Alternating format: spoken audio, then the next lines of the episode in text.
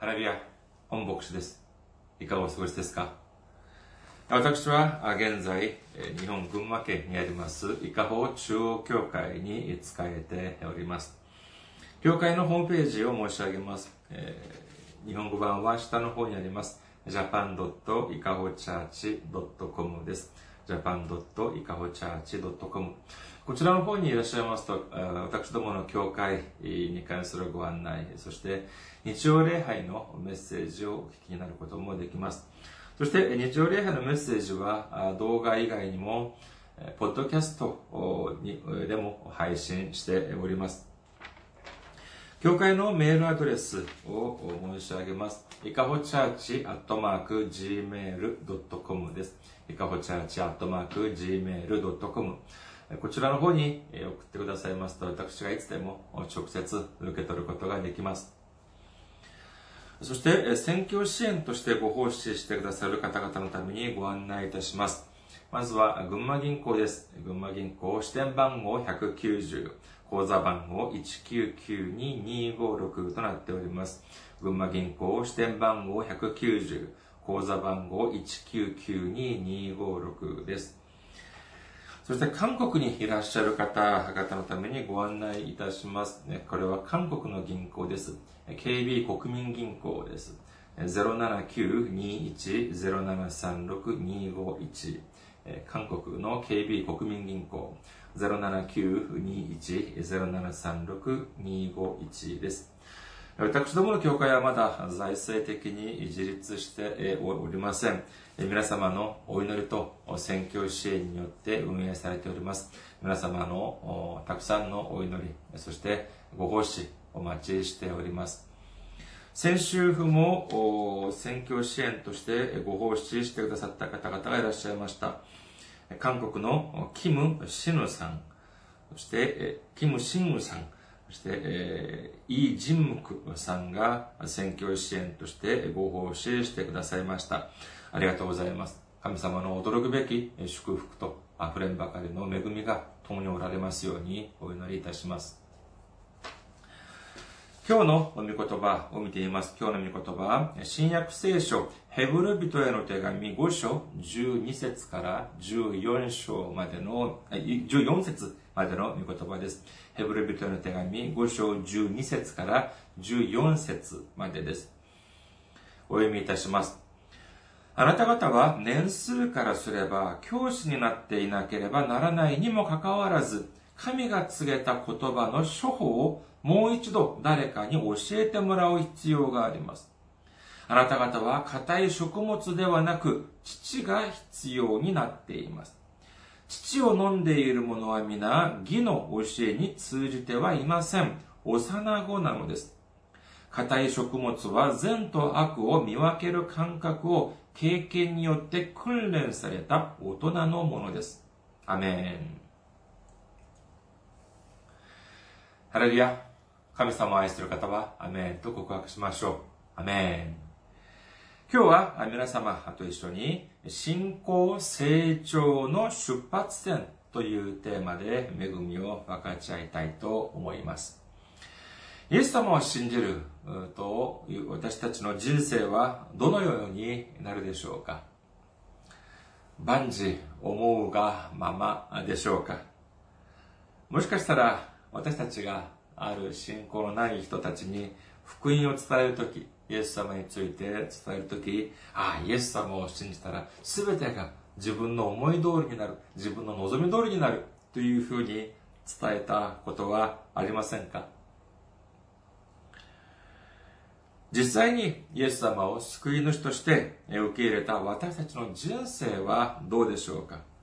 本当に全てが思いのままですか？私たちが望む通り100%全て叶ったでしょうか？いや、違います。時には苦しいことも、時には大変なこともあります。そういう時、私たちはどうするでしょうか？信仰のあるほとんどの方たちはお祈りを捧げるはずです。自分の事業、ビジネスとか経済的な問題がある時、または進路に関して問題があるとき、人間関係や健康上の問題があるとき、私たちはイエス様にお祈りを捧げます。お祈りを捧げる理由とは何でしょうか？ただ、お祈りを捧げるというそれをお祈りを捧げるということはいいことだからというふうに学んできたからでしょうか？ある問題が、問題に直面したときに、ほとんどの信仰のある人がお祈りを捧げる理由は簡単です。この問題を解決してくださいと、主にお祈りを捧げるのであります。私は今、この、これこれこのような大変な問題に直面しております。このような、これこれこのような苦しい事態に陥っております。これあれこれこういうこういうような問題があります。だから解決してください。この問題を、この苦しみを私た私たちから遠ざけてください。このようにお祈りをするのであります。そして、このようにお祈りを捧げる理由というのは、ただそのような問題があるからというのではなく、私た私が主にお祈りを捧げれば、主は必ず答えをくださる。報いをしてくださる、解決をしてくださるという信仰があるから、信じる心があるからこそ、お祈りを捧げるのでしょう。言ってみれば、お祈りを捧げるというのは、主に対する信仰がある、信じる心があるという証拠でもあるわけであります。しかし、だからといって、じゃあ、すべて、え、がその信仰を持って、信じる心を持ってお祈りを捧げるとどうでしょうか？私が捧げたお祈りをすべて聞いてくださいましたか？ある困難がた困難が立ち上がってい、たに関わらず、お祈りを捧げたら、その困難が解消されましたか？健康が回復されたでしょうか？問題が解決しましたか？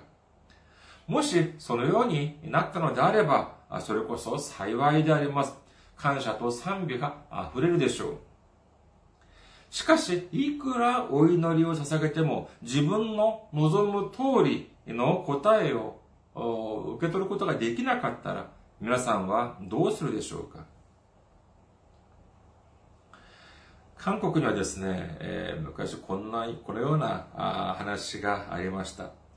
えー、爪楊枝で象を殺す三つの方法っていう話がありました。え、小さい爪楊枝で、えー、どうやって大きなあ象を殺すことができるんでしょうか。まあ、考えただけでも、これはまあ不可能だと思われるかもしれませんが、その方法が一つでもなく三つもあるというのは、驚くことではないでしょうか。皆さんはですね、今日これだけ聞いても儲けもんではないかというふうに思われます。さあ、この小さな爪楊枝で大きな象を捕まえる、えー、殺す方法というのはどういう、どういうふうにするのか。まず一番目。爪楊枝で象を一回刺した後、死ぬまで待つ。これが一番目。二番目の方法は何かというと、象が死ぬ直前になって一回刺す。そして、最後は何か、三番目は何かというと、えー、爪楊枝で象が死ぬまで刺すっていうのが、この爪楊枝で、えー、象を殺す三つの方法だと言います。まあ、それと、韓国では本当に今はそうですね、80年代ぐらいのユーモアかなっていうふうに思われますけれども、では私たちがお祈りを捧げるとき、必ず私たちが答えを受けたい、報いを受けたい、そういう時にはどういうふうにするでしょうか。まあ、いつ答えをくださるかどうかわからないから、答えをくださる直前にお祈りを捧げるっていうのは、まあ、これはまあ、至難の技だと思われます。じゃあ、お祈りを一度捧げて、そしてじゃあ答えがあるまで待つというふうに皆様はなさるでしょうか。まあ私は考えるに、まあ本当に信仰の多い方、ほとんどの方は、主に三つ目の方法を取るのではないでしょうか。これは何かというと、もう望みを叶えてくださるまでお祈りを捧げるというのであります。それこそ本当にもう朝も夕も徹夜礼拝とかもしたり、断食もしたりして、お祈りを捧げるという場合もあるでしょう。そういうふうに一生懸命お祈りを捧げました。じゃあ、だからそういうふうにさえすれば、誰でも100%じゃあ報いを受けることができる、願いが叶うというふうに言い切れるでしょうか？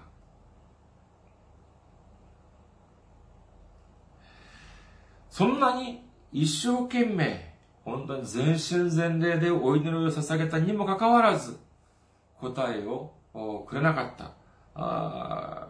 結局願いが叶えられなかった。そういう場合はどういうふうになさいますか？聖書を見てみると、かなりクールな人が登場します。それはダビデであります。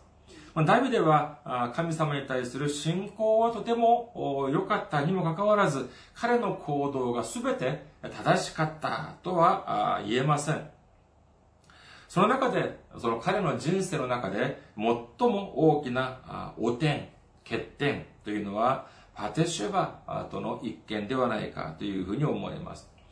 このパテシェバはダビデの中心、ウリアの妻でありました。つまり、この自分の部下の妻だったのであります。ウリアは今、戦場で戦争をしていました。戦っていたのであります。第2サムエル記11章によりますと、それにもかかわらず、ダビデは自分の部下の妻であるパテシェバと、えー、共に一夜を過ごします。これによって、このパテシェバは身ごもって、えー、身ごもることになります。当然、その子はダビデの子であります。これを隠すためにダビデ王は一つの策略を思い浮かびました。思い出しました。どう、思いつきました？どうしたか、どうしたかというと、戦場に行っているウリアをエルサレムに呼び戻したんです。ダビデが考えるに、彼が久しぶりに帰ったのであれば、妻と共に一夜を過ごすだろう。そうすると、パテシェバが身ごもった子は、自分の子ではなく、ウリアの子だというふうに彼は考えるはずだ。まあ今のようにですね、遺伝子鑑定とかそういうのがなかった時代でありますから、まああるいは成功したかもしれない、そのような策略でありました。しかし、せっかくエルサレムに呼び戻したにもかかわらず、どうしたのか、このウリアは自分の家に行かず、外で自分の部下たちと寝るのであります。だから、あいてもたってもいられないダビデはですね、彼を呼びつけました。どうしてあなたは家に帰って寝ないんだ？どうしてあなたは外で自分の部下たちと寝てるんだ？というふうに問いただします。すると、このダビデの部下であるウリアは次のように言っていました。第2サムエル記11章11節です。ウリアはダビデに言った。神の箱もイスラエルもユダもカリアンに住み、私の主人ヨアブも私の主人の家来たちも戦場で野営しています。それなのに私が家に帰り食べたり、食べたり飲んだりして妻と寝るということができるでしょうかあなたの前に、あなたの魂の前に誓います。私は決してそのようなことをいたしません。今、イスラエル軍は戦場のまた、戦争中であり、自分の上司と自分の部下はそこで命を懸けて戦っているのにもかかわらず、私はどうして私一人家に帰って食べたり飲んだり、そして妻と共に寝ることができるでしょうか？私はそういうことはできません。というふうに言っているのであります。驚くべき忠誠ではありませんか？さあ、これを聞いたダビデ。自分は、自分の作戦が失敗したということを悟った、悟った彼は、彼の過ちを隠すために、戦場においてウリアをわざと殺すように仕向けます。本当に悪い人です。残念ながら、この作戦は成功してしまいます。ウリアは自分の軍隊がわざと仕掛けておいた罠にかかって、えー、とうとう戦場で戦死を遂げてしまいます。その後ダビデ王はパテシェバを正式に妻として迎え入れます。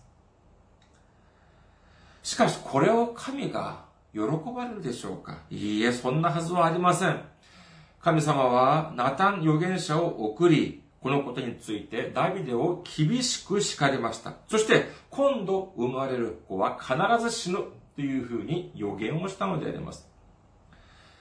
少し長いですが、第2サムエル記12章15節から23節まで見てみることにします。第2サムエル記12章15節から23節です。ナタンは自分の家へ帰っていった。主はウリアの妻がダビデに産んだ子を撃たれたので、その子は病気になった。ダビデはその子のために神に願い求めた。ダビデは断食をして引きこもり、一晩中地に伏していた。彼の家の長老たちは彼のそばに立って彼を地から起こそうとしたが、ダビデは起きようともせず、彼らと一緒に食事を取ろうともしなかった。7日目にその子は死んだ。ダビデの家来たちはその子が死んだことをダビデに告げるのを恐れた。彼らは、聞きなさい。王はあの子が生きている時、我々が話しても言うことを聞いてくださらなかった。どうしてあの子供が死んだことを王に言えるだろうか王は何か悪いことをされるかもしれないと言ったのである。ダビデは家来たちが小声で話し合っているのを見て、子が死んだことを悟った。ダビデは家来たちに言った。あの子は死んだのか彼らは言った。亡くなられました。ダビデは力起き上がり、体を洗って身に油を塗り、衣を変えて主の家に入り礼拝をした。そして自分の家に帰り食事の用意をさせて食事をとった。家来たちは彼に言った。あなたのなさったこのことは一体どういうことですか？お子様が生きておられる時は断食をして泣かれたのに、お子様が亡くなられると起き上がり食事をされるとは。ダビデは言った。あの子がまだ生きている時に私が断食をして泣いたのは、もしかすると主が私を憐れんでくださり、あの子が生きるかもしれないと思ったからだ。しかし今、あの子は死んでしまった。私はなぜ断食をしなければならないのか。あの子はもう一度呼び戻、あの子をもう一度呼び戻せるだろうか。私があの子のところに行くことはあっても、あの子は私のところに戻っては来ない。このナタン預言者の言葉を、ナタン預言者を通して神様の預言、この子は死のであるという預言を聞いたにもかかわらず、ダビデはこの子を治してくださるように神様にお祈りを捧げました。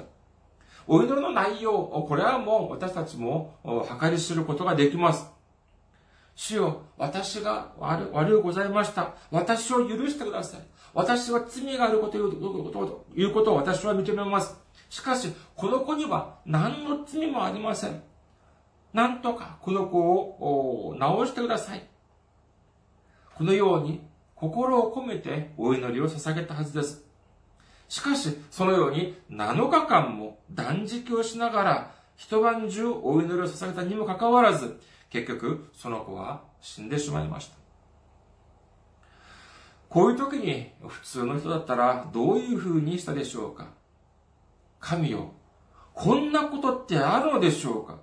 私はこれほど断食までしながら、徹夜までしながらお祈りを捧げたにもかかわらず、どうしてあなたは私の祈りを聞いてくださらないのですか？神様は本当にいるのですか？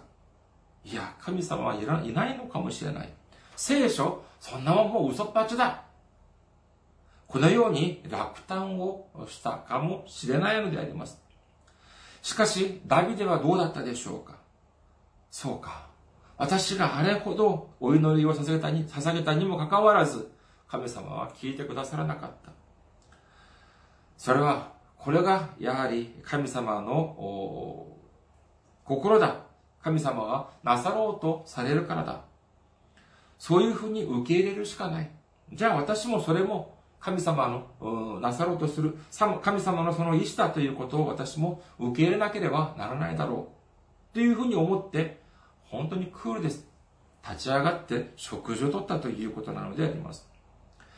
ダビデは本当に強い人間だったと言えるでしょう。何が強かったのでしょうかそうです。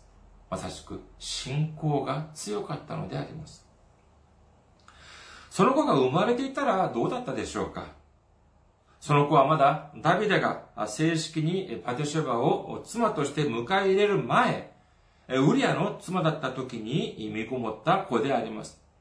いくら秘密にすると言っても、その王宮では、その王の中心であるウリアの妻と、その不適切な関係を結び、その結果、濁ごもった子であるということはもう誰もが知っていたはずです。その子が生まれて、無事成長したとしたのならば、ダビデは、ダビデやパテシェバについてはもちろんのこと、その子自身においても、やはりとても不幸な人生になったのではないかというふうに思われます。まあもちろんこれは私の推測に過ぎませんが、結局、ダビデのその切実な祈りにもかかわらず、その子は死んでしまいました。しかし、ダビデはそれをとても淡々として受け入れています。神様に全てのことを神様に対して信頼し、全てのことを受け入れる姿を私たちは見ることができるのであります。このように信仰を捨てなかった、信じることを捨てなかったダビデはパテシャバを通じて、ついにソロモンという自分の本当の後継ぎを得られる、そのような祝福を受けることができたのであります。では、新約聖書ではどうでしょうか？新約のパウロについて見てみます。第2コリント人への手紙12章7節から10節です。第2コリント人への手紙12章7節から10節その啓示の素晴らしさのために、その啓示の素晴らしさのため、高慢にならないように、私は肉体に一つの棘を与えられました。それは私が高慢にならないように、私を打つためのサタンの使いです。この使いについて私からさらせてくださるようにと私は三度主に願いました。しかし主は私の恵みはあなたに十分である。私の力は弱さのうちに完全に現れるからであると言われました。ですから私はキリストの力が私を覆うためにむしろ大いに喜んで自分の弱さを誇りましょう。ですから私はキリストの家に弱さ、侮辱、苦悩、迫害、困難を喜んでいます。というのは、私が弱い時にこそ私は強いからです。この記録に関しまして、神学者たちは、正確にどのような病かまではわかりませんが、当時パウロは、ある健康上の問題を抱えていたのではないかというふうに推測しています。ですから、それを直してくださるように、主に対して3度もお祈りを捧げたにもかかわらず、主はそのお祈りを退けました。しかし、これによって、これを大きく喜んだというふうにパウロは言っているのであります。これは、これも本当に驚くべき信仰であると言えるでしょう。しかし私たちはやはりどうでしょうか心を込めてお祈りを捧げたにもかかわらず、本当に他は知らなくても、これだけは本当に叶えてくださいというような気持ちでお祈りを捧げたにもかかわらず、それを主は聞いてくださいませんでした。すると、そういう時にどうしますか？時には落胆をします。時には神様を恨んだりもします。全能な神、全能なる神なんだよ、全能な神だと言いながら、私たちのお祈り一つ、私のお祈り一つ叶えてくだ、叶えてくださらない。なのに、どうして全能な神と言えるだろうか私の祈りが聞こえなかったのだろうかもうちょっと大きな声でお祈りを捧げるべきだったのではないだろうか本当に こんな風にですね、いろんなことを考えてしまいます。しかし、聖書にはどのように書かれているでしょうかイザヤ書59章1節を見てみます。イザヤ書59章1節見よ、主の手が短くて救えないのではない。その耳が遠くて聞こえないのではない。というふうに書かれています。私たちのすべてのお祈りを神様は皆聞いていらっしゃるというふうに信じる皆様であらんことをお祈りいたします。そうです。しかし、にもかかわらず、お祈りを聞いてくださらない、叶えてくださらないという時があります。だから、神様を恨んだり、嘆いたりもします。しかし、そういう人に対して聖書は何て言っているでしょうか第一コリント人への手紙3章1節から2節を見てみましょう。第一コリント人への手紙3章1節から2節兄弟たち、私はあなた方に、御霊に属する人に対するようには語ることができずに、肉に属する人、キリストにある幼子に対するように語ります、語りました。私はあなた方には父を飲ませ、硬い食物を与えませんでした。あなた方はまだ無理だったあ、あなた方にはまだ無理だったからです。実は今でもまだ無理なのです。これはどういう意味でしょうか？私はあなた方に信仰の中において大人として接することができない。まだ幼子です。あなた方はまだ硬い食物を食べることができません。まだ血のみ子、赤子でしかないからなのであります。というふうに言っているのであります。皆さん、赤ちゃんはですね、えー、自分は何もしながら、あれちょうだい、これちょうだいっていうふうに言います。まあもちろん赤ちゃんはですね、十分にそういうふうにするでしょう。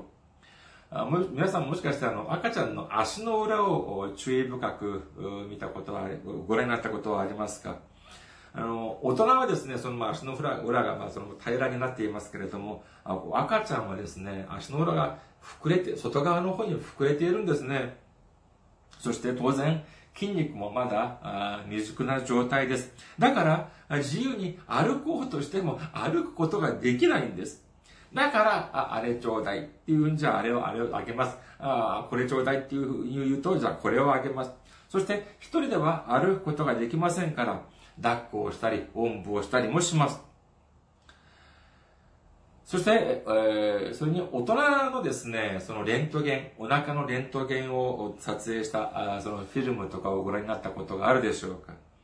その、まあ、お腹を見ますと、その、一応胃があります。その胃の形はどうなっているかというと、まあ、上からこう食道から入ってきて、胃はこれこういうふうに膨らんでいるということを皆さんご覧になったことはあると思います。そういうふうになっているからこそ、何かを食べると、その広い空間にですね、広いところに、その食物をある程度とどまらせておいて、そこで消化液によって柔らかくさせた後、下の方に送るというふうに言います。しかし、赤ちゃんのお腹のレントゲンはどうな、どういうふうになっているかというと、日本、あの大人のようにですね、その胃腸がありません。普通のそのストレートに、ストレートのその管のようになっています。ですから、その、硬い食物を食べると、当然歯もまともに揃っていません。だから、えー、細かく噛み砕くこともできません。それに、胃腸がですね、そのストレートになっていますから、食物をとどまらせておくこともできないわけであります。だから、その硬いものが入ってくると、そのまま、あ下の方に送り出してしまう。だから当然、お腹の具合が悪くなったりするのであります。だからどうするのかというと、初めからお乳をあげるとか、ミルクをあげるとか、または少し、えーえー、まあ、成長した後でも離乳食として柔らかい食べ物を与えなければなりません。柔らかい食べ物を食べると、まあそれは、まあその、その、負担は、あかからない、体に負担はかかりません。当然です。あえて、その、一生懸命消化をさせる必要がないでしょうから、当然負担はかかりません。楽です。しかし、いつまでもミルクや、そしてそのような柔らかいものだけを食べていたらどうなるでしょうか当然、その体は弱くなってしまいます。消化機能は弱くなってしまいます。もう、ミルクや離乳食ではなく、普通の硬い食物を食べて、そして栄養分も十分に摂取しなければならないにもかかわらず、いつまでもミルクやお粥のような柔らかいものだけを食べていたのならばどうなるでしょうか？または、もう筋肉も成長して、いくらでも歩き回ることでことができるように成長したにもかかわらず、立ち上がろうとしません。依然として、まあまあ、あれちょうだい、まあまあ、これちょうだい、なんていうふうに言いながら、抱っこしたり、おんぶだけを従います。そういうふうなことを考えてみてください。そういうふうになってしまったら、いくら健康な体で生まれたとしても、正しく健康に成長することはできません。私たちの信仰も同じなのであります。神様、あれください。って言うと、あれをくださる。では神様、これください。って言うと、これをくださる。いつまでもこの繰り返しになっていると考えてみましょう。その時、一瞬は本当に楽で感謝を捧げるような、感謝に感じられるかもしれませんが、いつまでもその状態が続くと、信仰は決して成長することはありません。依然として、よちよち歩きの段階の信仰のままなのであります。そのような人に対して聖書は何ておっしゃっているでしょうか？そうです。まさしく今日の御言葉なのであります。もう一度見てみましょうか。ヘブル人の手紙5章12節から14節です。あなた方は年数からすれば教師になっていなければならないにもかかわらず、神が告げた言葉の処方をもう一度誰かに教えてもらう必要があります。あなた方は硬い食物ではなく、父が必要になっています。父を飲んでいる者は皆、義の教えに通じていません。幼子なのです。硬い食物は善と悪を見分ける感覚を経験によって訓練された大人のものです。あなたね、今何年教会に通っているの？しかしね、以前、もう、もうそろそろそろそろ硬い食物も食べて、そして教会にも使え、隣人たちにものためにも使えなければならないでしょう。しかし、まだ幼子のように、血のみ子のように、そのような弱い信仰を持っているっていうのはどういうことですか？こういうふうに聖書は言っているのであります。私たちの本当の信仰の成長というのはいつ起こるのでありましょうか？お祈りに対する報いを受けたとき、いいえ、違います。むしろ、お祈りに対する報いを受けなかった時だということを信じる皆様であることをお祈りいたします。そうです。その自分が一生懸命お祈りを捧げたにもかかわらず、その答えを、その望みを聞いてくださらなかった。まさしくその時が信仰成長における出発点であるということなのであります。ローマ人の手紙5章8節を見てみましょう。ローマ人の手紙5章8節しかし私たちがまだ罪人であった時、キリストが私たちのために死なれたことによって、神は私たちに対するご自分の愛を明らかにしておられます。皆さん、私たちは主の中において本当に尊い存在なのであります。イエス様が十字架にかけられて、そして血を流すことまでしてくださりながら、私たちを愛してくださったということを信じる皆様であることをお祈りいたします。そうです。主の中において、私たちは本当に尊い存在です。少なくとも、神様、イエス様は私たちを本当にそういうふうに考えてくださっております。それほど神様は大きな屈辱を受けながらも私たちを愛してくださったということを信じる皆様であることをお祈りいたします。私たちが捧げるお祈り、そのお祈りを叶えてくださ、叶えてほしいというその心境は、主も確かに誰よりもよく知っておられます。にもかかわらず、そのお祈りを退けるということは、主が愛してくださる私たちのためにより大きな祝福を備えてくださっているということを信じる皆様であらんことをお祈りいたします。第一ヨハネの手紙4章19節には次のように書かれております。第一ヨハネの手紙4章19節私たちは愛しています。神がまず私たちを愛してくださったからです。これはどういうことでしょうか？私たちが神を先に愛したのではない。